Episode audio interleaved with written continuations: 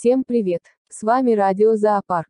Кремль, опровергая, уточнил заявление РКК «Энергия», вопиющей к власти о том, что отсутствие кооперации с Украиной угрожает безопасности российских модулей в частности, и всего российского сегмента МКС в целом.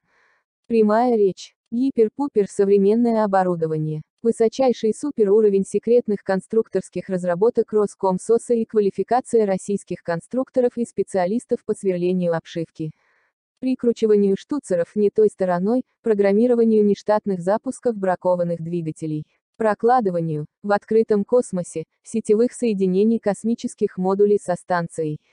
Нецелесообразно, и не может быть использовано для простых и неквалифицированных работ, выполняемых ранее украинскими подрядчиками-шахтерами из бедных поселений Донбасса.